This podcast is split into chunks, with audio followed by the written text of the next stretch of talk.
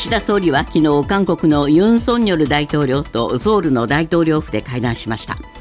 岸田総理は会談の後の共同会見で歴史認識をめぐり植民地支配への反省とお詫びを明記した1998年の日韓共同宣言に触れ政府の立場は揺るがないと強調しました。また徴用工問題については大変苦しい悲しい思いをされたことに心が痛む思いだと述べました。一方ユン大統領は歴史問題が完全に整理できなければ未来の協力へ一歩も進めないという認識から脱却しなければならないと述べました。新型コロナの感染症法上の分類が今日から季節性インフルエンザと同じ5類に引き下げられました。今後は新型コロナに感染した場合外出を控えるかどうかは個人の判断に委ねられます。また濃厚接触者の特定についても行わなくなるほか検査や外来での医療費については患者の自己負担が発生します。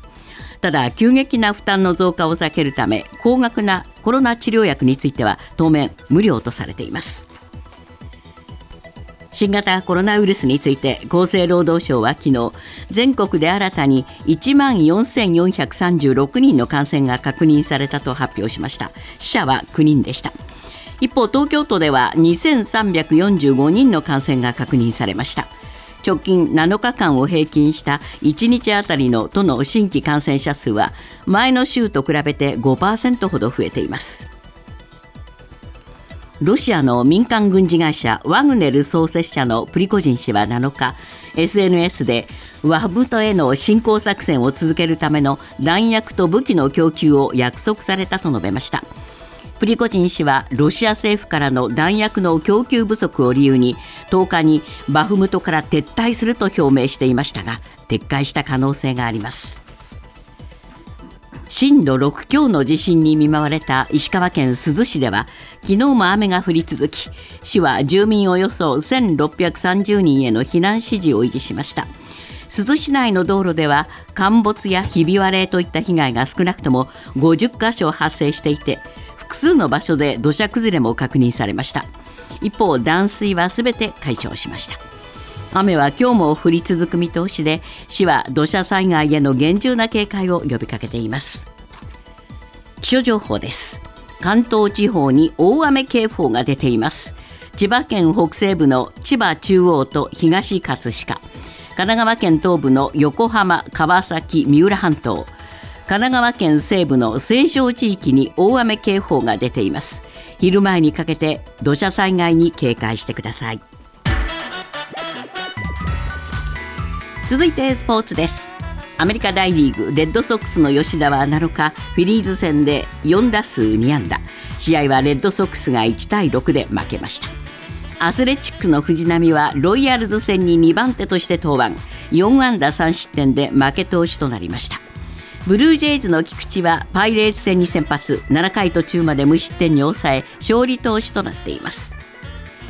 プロ野球昨日の3試合の結果です。セ・リーグ中日対巨人は中日が2対1で勝ち3連勝。一方の巨人は3連敗です。パ・リーグオリックス対西武は西武が5対4で勝ち連敗を3で止めました。日本ハム対楽天は日本ハムが3対2でサヨナラ勝ちです。セ・リーグの広島対阪神とヤクルト対 d n a パ・リーグのロッテ対ソフトバンクは雨のため中止となりました。ニュースズームアップ。韓国を訪問中の岸田総理と韓国のユン・ソンニョル大統領は7日日韓首脳会談を行いました。会談の後の会見で岸田総理は元徴用工問題に関し心が痛む思いとの発言を行いましたニュースズームアップ。心が痛む思い。岸田総理の発言の背景。今日のコメンテーター時事通信山田圭介さんです。山田さん、まあ、あの韓国のユンさんはですね支持率も30%台と低いわけですからそういう大統領がですね、まあ、日本との関係を少し積極的に進めようとしてますから日本も少し助立ちしなきゃならないとこういう立場ですかね。そうですね。えー、あの3月の首脳会談は、まあ一言で言うと、えー、まあ韓国が大幅に譲歩してですね、えー、まあ譲ってたということがあるものですから、はい。やはり韓国国内の中には譲りすぎだと、ええ。日本から何も引き出してないではないかという批判があったわけなんですね。ええ。まあ、そこでまあ岸田さんとしては、日本としても、もう少し特にその歴史認識の部分について、ええ。まあ、え踏み込むということだったんですけれども、ええ。ちなみに3月の会談では、その植民地への、えーし支配へのですね、植民地支配への痛切な反省と心のお詫びを明記した、98年の日韓共同宣言を含めて歴史認識を引き継ぐと、こういう、まあ、いわば直接表現ではなくて、98年の日韓共同宣言に、まあ、乗りかかる形で引き継ぐという言葉しか出てなかったので、はい。まあ、今回、この部分をどこまで踏み込んでいくのかなというところがポイントだったんですが、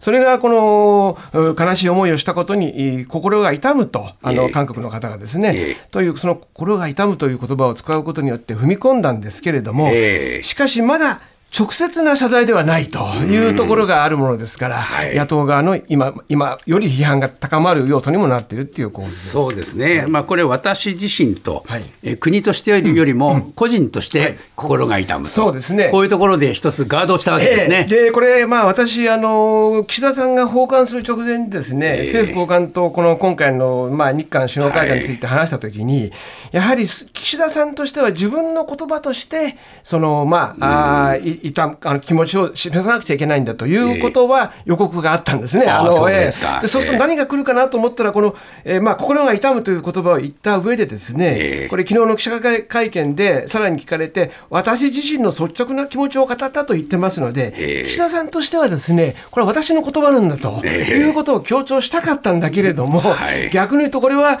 えー韓国からすればですね、ええまあ、政府の見解じゃなくて、岸田さん個人の考え方というふうに切り返されてしまっているっていうところは、これは私はある種、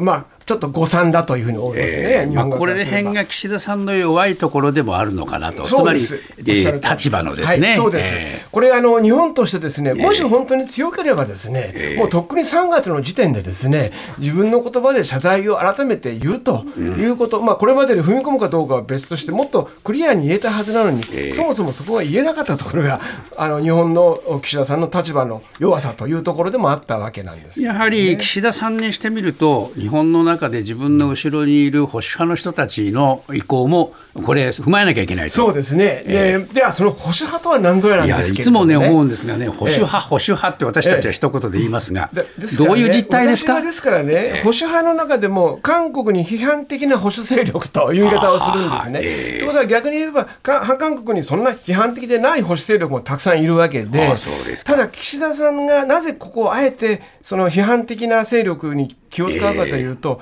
やっぱり安倍さんを支えてきた、安倍さんの支持率がやはり、いまあ、あのあ必ず岩盤の支持層がいたわけですけれども、そこを支えている人はやはり韓国のことを批判的に見ていた人と重なってましたから、なるほど。岸田さんとしてはそこからこうそっぽを向かれたり批判をされるってことは途端に支持基盤が弱くなってしまいますので、やっぱり岸田さんはそれには配慮せざるを、まあ、岸田さんからすれば得ないという立場だったと思いますね。そうですか。どうなんでしょうか、こういう形で日韓の首脳会談は、まあ、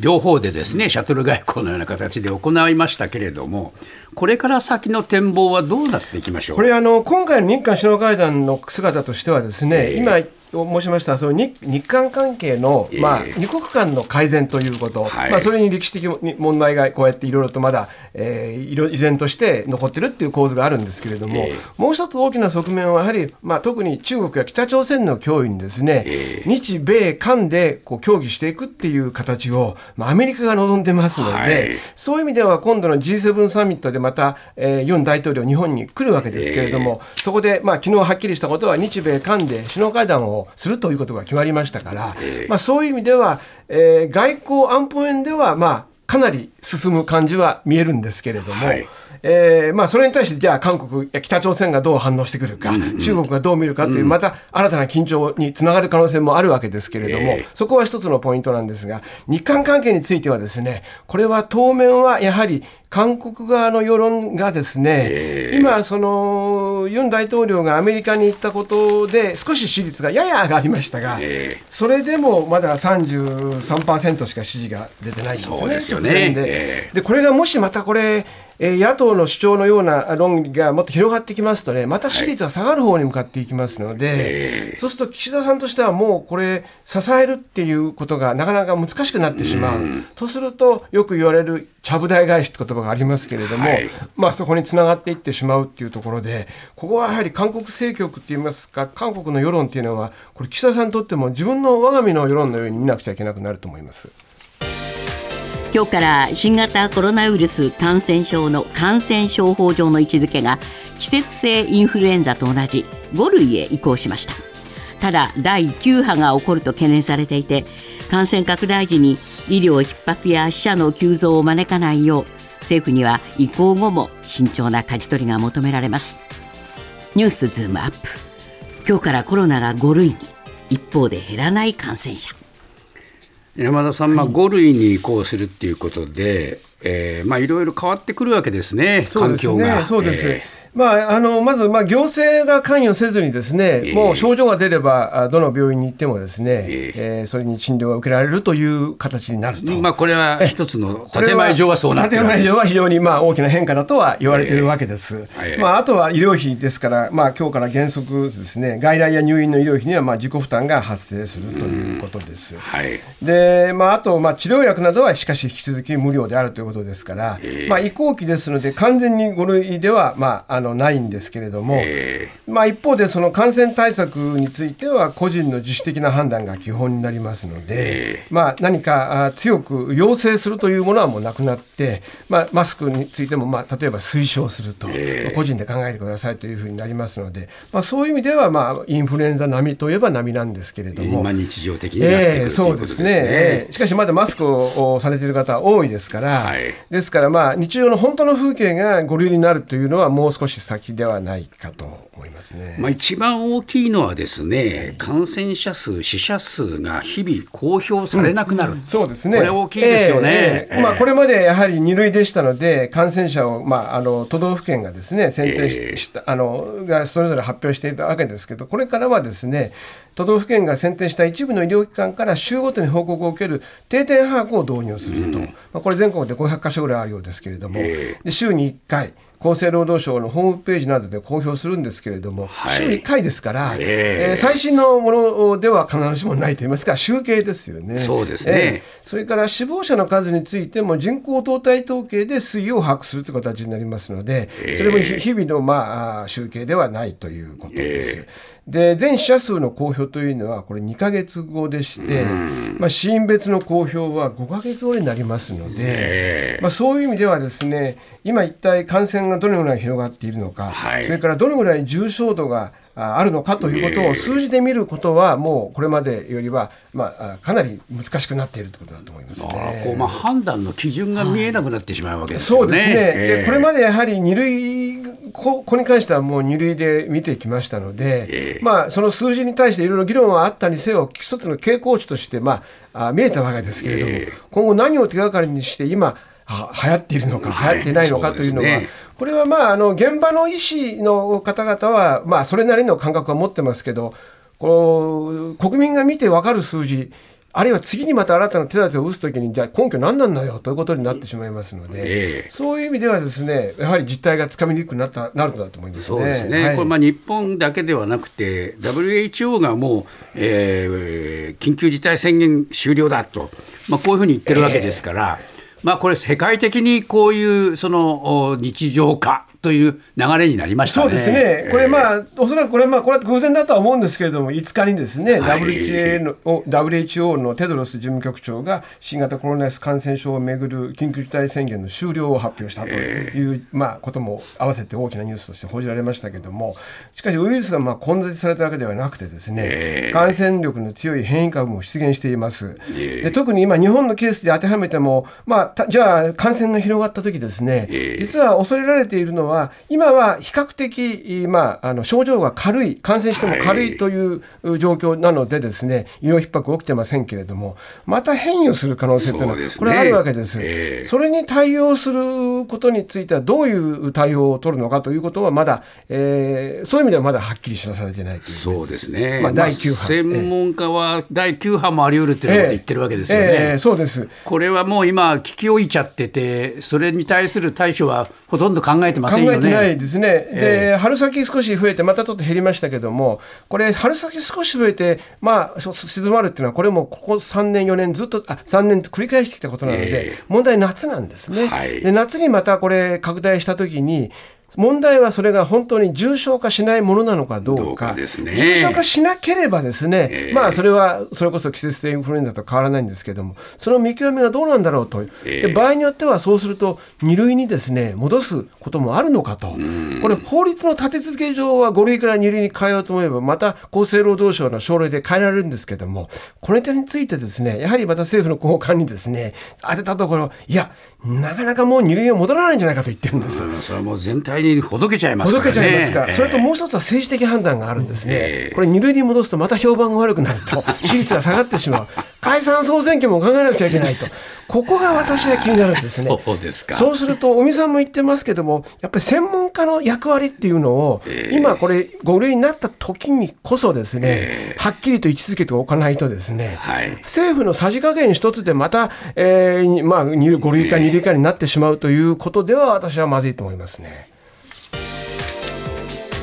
ロシアの民間軍事会社ワグネル創設者のプリコジン氏は7日通信アプリテレグラムでウクライナ東部バフムトへの侵攻作戦を続けるための弾薬と武器の供給を約束されたと述べましたプリコジン氏はロシア政府からの弾薬の供給不足を理由に10日にバフムトから撤退すると表明していましたが撤回した可能性があります。ニュースズームアップ。撤退を撤回か。ワグネルが弾薬と武器供給約束を明らかに。これはもう撤退するぞ。と言った時のプリゴジンさんはすごい表情でまあ罵倒してましたよね。ロシアの中枢を。これ、あそこまで行って、この撤退を撤回するかと、でこの撤退に関しては、ですねじゃあ、その時の状況としては、ロシアのチェチェン共和国のですね、カドイロフ市長に引き継ぐっていうことを言ってたんですね、はい、それを撤回して、やっぱり残るわと、えー、我々はさらなる作戦を継続するためにうんぬんというようなことになったということですね。これまたずいぶん態度がね、コロコロ変わりますが、まあ、その最初の国防省を激しく非難したのは、ショイグって言って。怒鳴りつけてましたよ、えー、そうですね、えー、でゲラゲラシモフ、弾薬はどこだ？という、ですね、うん、まあ、今から見ると、ちょっと芝居がかってる面も感じないわけじゃないんですが。あれはお芝居でしたか、えー、いや、そうと、そうとも思えるぐらいですね、その、えー、まあ、言い方が激しかったし、普通だったらあれ、やら殺されちゃいますよそうです、そうです、そうです。そうそうだから、これで、ここまで言える、そのあのプリゴジン氏の立場なんだろうということも、これまた、あ一つの分析材料になっていたことだったわけですけれども。えーこれ撤回しましたので、またこれちょっと別の局面かなと。えー、これはまあ結局弾薬不足だという話で、えーえ。ーえー、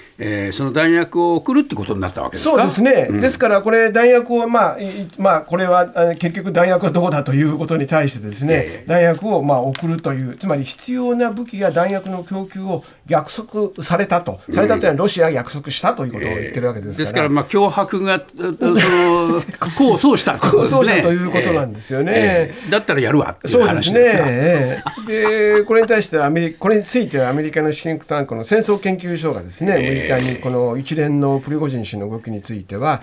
国防省と正規軍を無能と決めつけ、まあ、バフムト攻略のですね挫折の責任をなすりつけようとしているっていう面がまあ一つあると、つまり、まあ、あかなりこれは我々の責任じゃなかったんだということ、と同時に、まあ、不満も溜まっているので、前線で戦っている人たちについて、まあまあ、ほぼこれ見殺しにしている形になっているということで、まあ、これガス抜き言葉がふさわしいかどうか、まあ、もっと重いかもしれませんけれど、まあ、そうした人たちの不満を代弁するというようなものだったのかと。これは逆に言うと、プーチン大統領はそれをどう見たかですよね。そうですね。これは言ってみれば、プーチン大統領のいわばあその思惑をちゃんとえー見越した上で言ってるわけでしょ、うんそうですね、ええそういうことが言えると思いますね、でこの間、そのまあ、あのクレムリンに対してで、ね、攻撃された時もプーチン、何も言ってないんですよね、はい。そうするとどうもこれ全体として見ると、ですね、ちょっと今、プーチン大統領は言葉を発しなくなってしまっていて、そうそうするとこうしたこのプリゴジン氏なんかの批判も、ですね、ある意味では、やはりプーチンにとっては、まあ、厳しい、痛い批判になっているっていうことかもしれないので。えーそ本当に痛い、えーそのね、ええ。批判なのか、ええ。あるいはプリゴジンとプーチンとか出来レースなのレースなのか、か どっちだかよくわかりませんよね。そそれはあのちょっと今この今ある材料の中では判断できないんですけれども、それもしかしど一体どっちなのかということはこれ重要なポイントになるんだと思います。もっとプールのスポットライト誰一人取り残さない社会をキーワードにゲストをお招きしながら勉強するやつ。みんなで考えてゆこう。スポットライト。毎週日曜夜11時配信スタート